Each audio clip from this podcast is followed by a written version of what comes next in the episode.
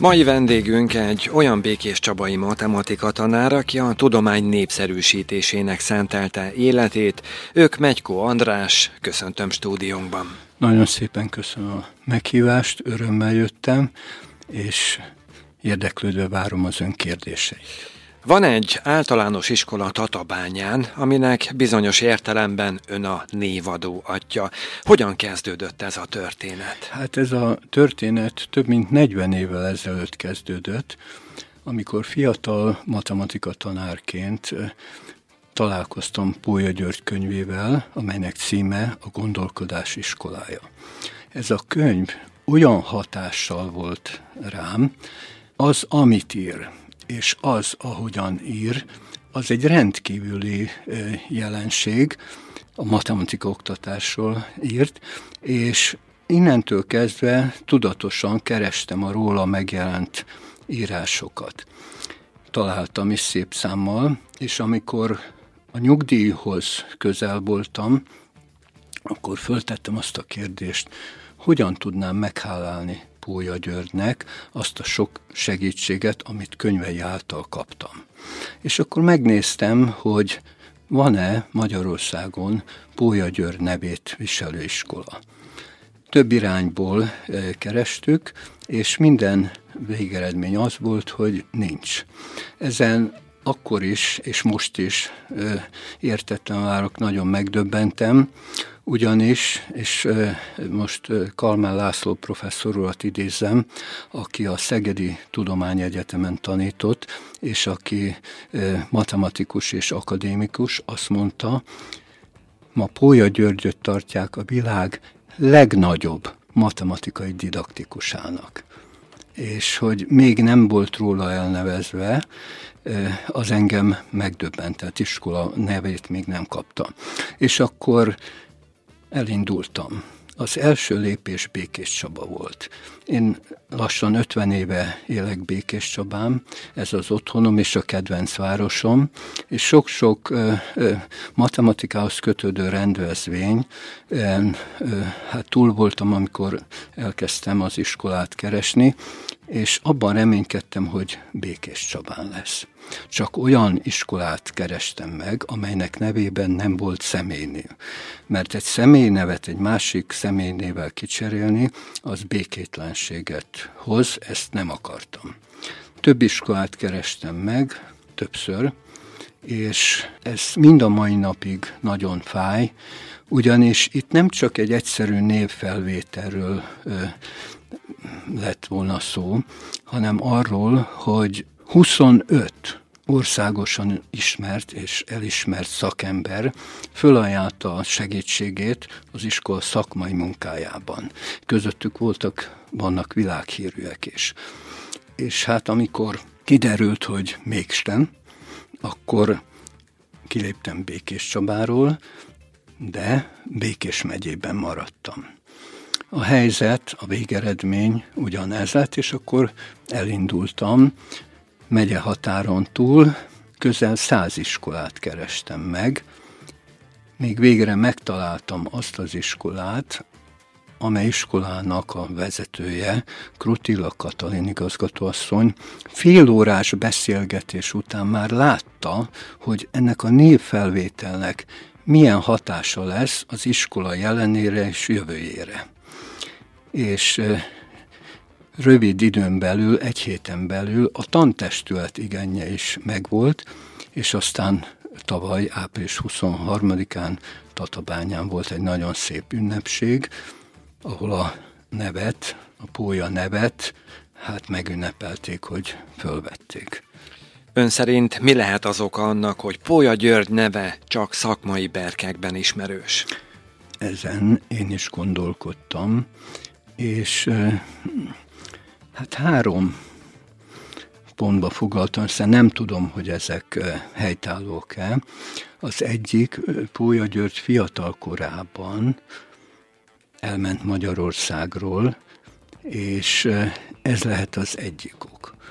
A másik ok az lehet, hogy Pólya György családját a második világháborúban nagyon nagy csapások érték, és ő félt ettől hazajönni az emlékektől. És a harmadik, amire gondolok, hogy azok az emberek, akik a matematika tanítással foglalkoztak, azok közül nem volt senki, aki ezügyben lépjen. Én erre a háromra gondoltam. Egy felmérés szerint a matematika, mint tantárgya, a szorongáskeltő tantárgyak között szerepel méghozzá az első helyen. Ennek mi lehet az oka? Ez igaz, és ezt több kérdőívre adott válaszok összesítése után kijelenthetjük az én gyűjteményemben most három ilyen végeredmény van, mind a három helyen a matematika a legelutasítottabb, a legnagyobb szorongást kiváltó tantárgy. Közülük a, a három végeredményből egyet emelek ki, Azért, mert aki végezte ezt a mérést, könyvet is írt, és ez volt a doktori dolgozata. Ő pszichológus volt, és kutatta a tantárgyaknak milyen hatása van a diákokra, hogyan viszonyulnak hozzánk, és egyértelmű a helyzet. A matematika magasan a legelutasítottabb tantárgy. Most az okokat kerestem az elmúlt 50 évben, és, és találtam is párat. Van, amire azt mondom, hogy biztos, hogy ez is ok volt.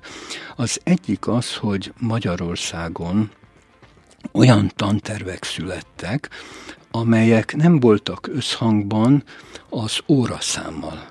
Vagyis sokkal több anyagot írtak elő, mint amit el lehetett volna sajátítani. Hogyan? Úgy, ahogy Pólya György mondta, írta, szó szerint idézem, tantervíróknak üzente, terjedelmes leckék sietős megbeszélése helyett koncentráljunk néhány lényeges feladat, nyugodt és alapos taglására. A által, az általam ismert hivatalos tantervek se a nyugalmat, sem az alaposságot a tananyag mennyisége miatt nem biztosítják. A másikok, hogy a tananyag egy része életkornak nem megfelelő. És erre utal egy Ellen Schönfeld nevű matematikus pszichológus, aki a probléma megoldásnak a kutatója, aki egyébként Pólya Györgyöt jól ismerte, és Pólya György nyomdokain haladt tovább, ő azt mondta, hogy a világban zajló, az elmúlt évtizedekben zajló kísérletek azért nem hoztak sikert, mert a gyereket nem úgy nézték, mint 10 éves, 11 éves, és így tovább, és a követelmények, az elvárások nem az életkornak megfelelők voltak. Tehát bármilyen eh, jól tanított volna valaki, ez a kudarcot hozta. Tehát ez a másik, hogy az életkort nem veszik figyelembe. Van egy harmadik is. Ennek oka részben a tárgyból következik. Volt valaki, aki matematika tanárként végzett Angliában, és Richard Scamp a neve, aztán tanított. És döbbenten látta, hogy milyen baj van a matematika oktatás területén. Ekkor azt mondta, visszamegyek az egyetemre, és elvégzem a pszichológia szakot is. Megtörtént, és ezután újra visszatért tanítani, majd megírta azt a könyvet, aminek az a címe, hogy a matematika tanulás pszichológiája. És ebben ő azt mondja, egyik okként, hogy a, a matematikában a részek közötti kapcsolatok olyan erősek, megítése szerint legerősebbek az összes tárgyat viszonyítva, hogyha a gyerek egy bizonyos résznél nem tanulta meg azt, amit kell, amit másiknál föl kell használni, akkor már megakad. És hozzá kell tenni, még negyedik pontként azt, hogy az én tapasztalataimra hivatkozom most, hogy, és akkor nem a mostani állapotot mondom, hanem 40-50 évvel ezelőttire, hogy a tanítási órák nem kaptak megfelelő védelmet. Sok mindent lehetett csinálni tanítási órán, elment ide-oda, amoda, és ha egy órát távol volt, nem pótolta, a következő órán, mivel erre építettünk, már ő nem tudott építkezni, és én azt mondom, hogy ha hivatalosan egy nagyon szigorú rendelet szabályozná ezt, tehát a tanítási órák védelmét, akkor önmagában ez a tény is javulást hozna a matematika oktatásban. Ugyanis a matematikánál a tankönyv szükséges, de a tankönyv nem pótolja a tanári magyarázatot. És ha valaki nincs ott az órán, magyarázat az, az nincs az ő birtokában, úgyhogy ez a negyedik, és, és mondok egy ötödiket is, ami most különösen hát indokolt, hogy az diákoknak az egy napra jutó órájuk száma megnőtt. Tehát felső tagozatban már a hat óra az nem ritka, középiskolában hét. De hozzáteszem, hogy van olyan iskola, ahol a különböző fakultáció miatt kilenc órája van egy középiskolásnak. Na most ez hat a délutáni tanításra, egy fáradtabban kezdi a tanítást, a másik pedig, hogy kevesebb ideje van. Én ezt az ötöt látom a fő kérdések között, de megemlítek még valamit.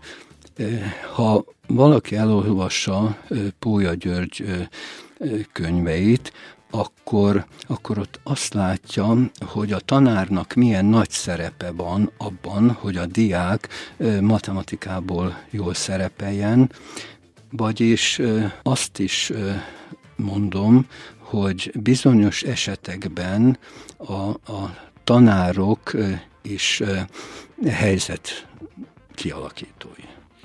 A korábban említett feltételek teljesülése mellett napjainkban a diákokkal hogyan lehet megszerettetni a matematikát? Volt egy világhírű, szó igaz értelmében világhírű magyar tudósunk, Fejér Lipót. Őt 12 éves korában érte egy nagy hatás. Szüleit behívták, az iskola igazgatója behívta egy beszélgetésre, és ott azt kérte tőle, hogy vigye el a fiát, mert ebben az osztályban ő nem fog nagy sikereket elérni, és éppen a matematika miatt. A szülő sok mindent megígért, és aztán a diák mégiscsak folytatta tovább.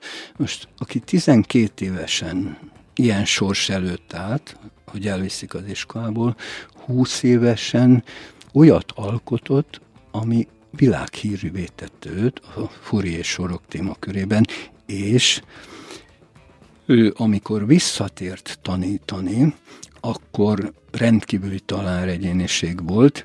Egyrészt azt vallotta, hogy keveset, de azt nagyon alaposan.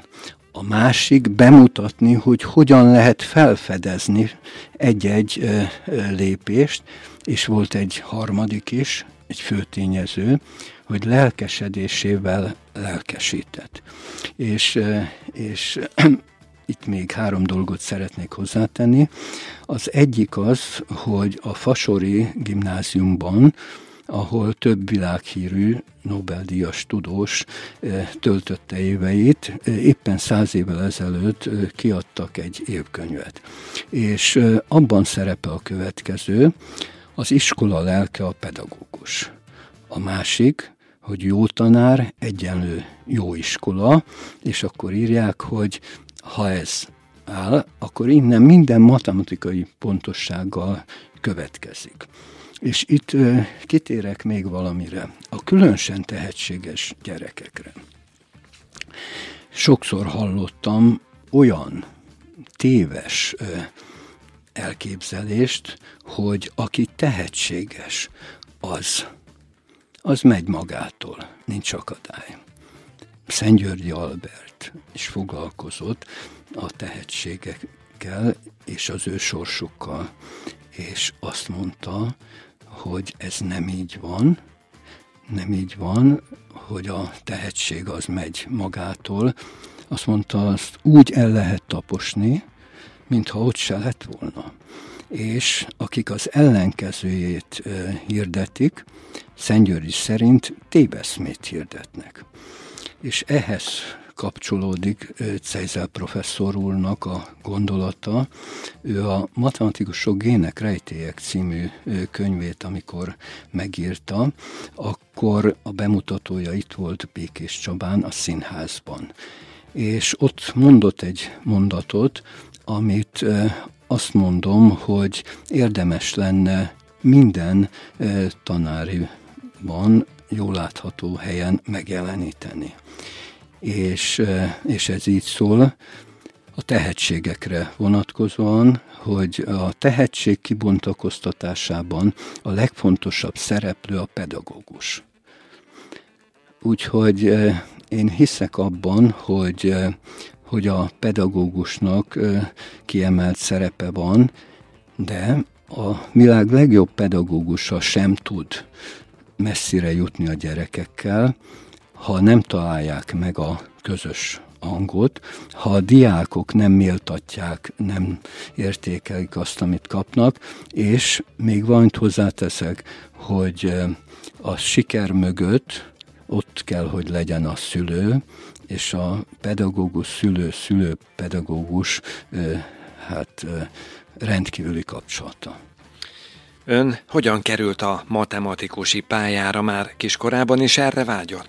E, visszaemlékszem az alsó tagozatra és a felső tagozatra, és Nekem a matematika a barátom volt, hála a pedagógusoknak, akik akkor tanítottak, de 15 évesen, amikor véget ért az általános iskola, nem volt elképzelésem sem ez a pálya, sem más pálya. Aztán, amikor 1968-ban Békés Csabára kerültem, ugyanez volt a helyzet, nyár nem változtatott, tehát szeptember 1-én amikor Csabára jöttem, nem tudtam, mi szeretnék lenni, és egy hónap múlva, szeptember végén már tudtam, hogy matematika tanár szeretnék lenni. Ugyanis én találkoztam a csodával. Kócs Géza tanár úr négy év alatt közel 500 matematika órát tartott, és az olyan négy év volt, amire azt mondom, hogy fel kellett volna venni, és bemutatni, hogy hogyan kell matematika órán a tanárnak az osztálya dolgozni. Nagyon-nagyon nyugodt ember volt, nagyon lelkes, nagyon szeretett magyarázni, és, és jó hangulatot teremtett az órákon. Nem régen volt 50 éves érettségi találkozónk, és ő kapta a legnagyobb elismerést, gyorsan hozzáteszem, nem csak azoktól, akik négyes vagy ötöst értek el, hanem a másik csoportba tartozóktól is. Tehát neki köszönhetem, hogy matematika tanár lettem, és és nagyon emlékszem, hogy középiskolában már tanítási élményeim is voltak, Kóstalának köszönhetően. Három olyan óra volt, amit tanár úr valami ok miatt nem tudott megtartani, és akkor rám bízta. 37-en voltunk egy osztályban, 36 diáknak tartottam, címre is emlékszem, műveltek algebrai törtekkel, és olyan nagy élmény volt ez az óra, és olyan ö, fantasztikusan álltak hozzá a diákok, ehhez az órához, pont úgy viselkedtek, mint amikor ott volt a tanár úr, és mai szóhasználattal 11-es voltam, akkori harmadikos középiskolás, amikor az egyik órán már feleltethettem is, és ez megint egy új helyzetet adott, és megint megerősített abban, hogy itt van, itt van a helyem a tanári pályán, és akkor egy novemberi nap, egy matematika órán eldöntöttem, hogy visszajövök a közgébe, és úgy fogok tanítani, azon az úton megyek a diákjaimmal, amit én Kóstanartól láttam, mind a mai napig ő a tanári példaképen. Ön évekkel ezelőtt elindított egy az ország matematika tanárainak szóló programot és az ehhez kapcsolódó konferenciát. Mi volt ez? Ennek a címe a matematika oktatás jelene és jövője, ahol nem csak matematikáról volt szó, a tudományról, hanem matematika mellett matematika módszertan, matematika történet, szociológia, pszichológia, pedagógia, és nagy örömre genetika Cejzel professzor előadásában. Ennek lesz folytatása? Azt mondom, hogy részemről biztosan nem. Én jeleztem, amikor pontot tettem a sorozat végére, hogy nagyon szívesen segítek mindenkinek, elmondom, hogy mit léptem, elmondom, hogy kit hívtam, milyen számon és így tovább, de nem jött még senki, hogy ezt vigye tovább.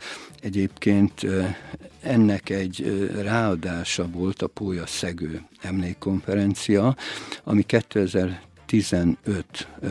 augusztus 25-én és 26-án volt, több mint 200 ember ült a nézőtéren, és 17 előadó volt, köztük Lovász professzor úr, Lovász László, aki a Magyar Tudományos Akadémia elnöke volt akkor, és aki a legmagasabb ö, díjnak, matematikusok által hát elérhető legmagasabb ö, díjat nem olyan régen kapta meg, ennek Ábel díja neve.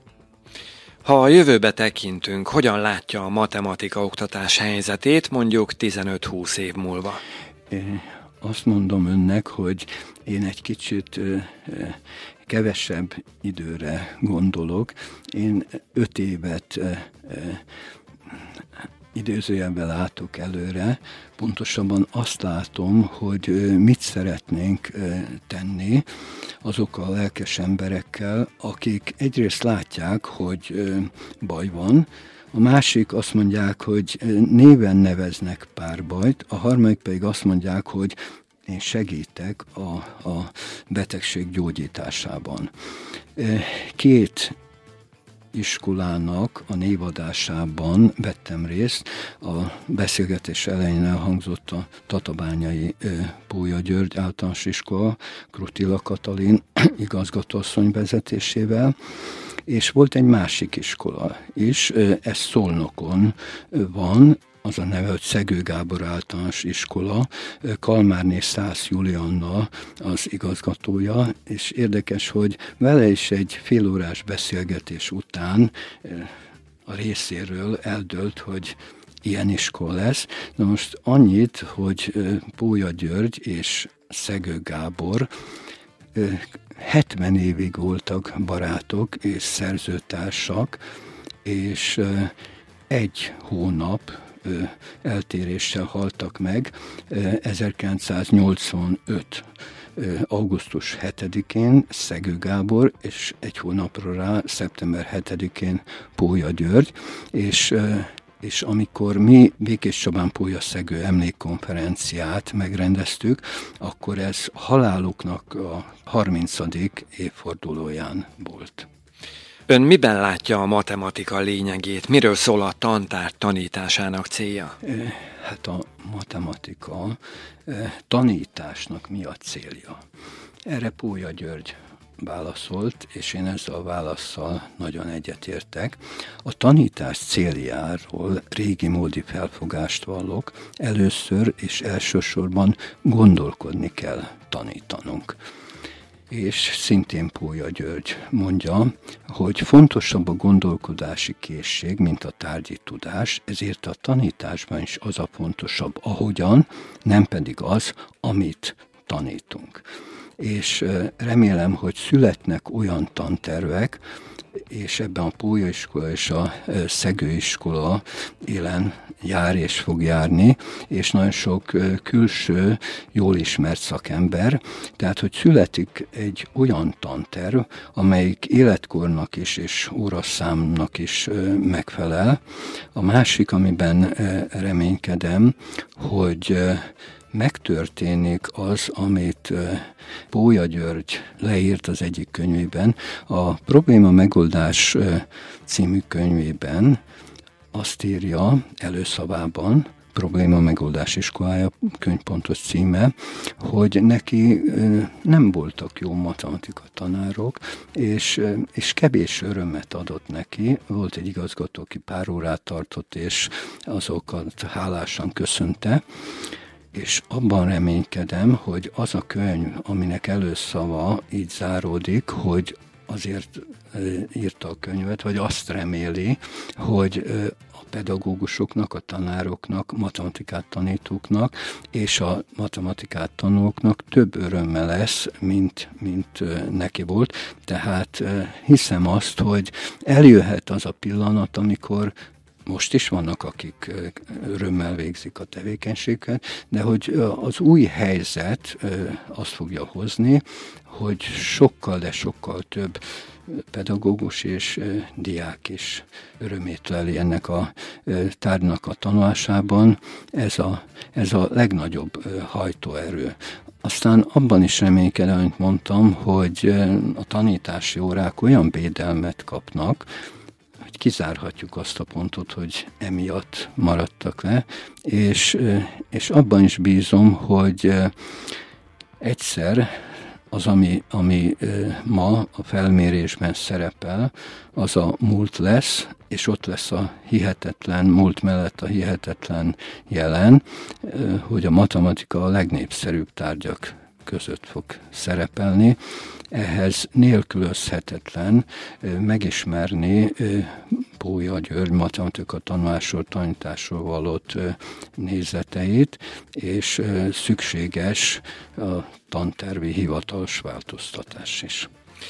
Vendégünk Kmegyko András matematika tanár volt. Köszönjük szépen, hogy elfogadta meghívásunkat. Örömmel jöttem, és remélem, hogy jöhetek akkor is, amikor már ott lesz a dobogon a legnépszerűbb tárgyak között a matematika.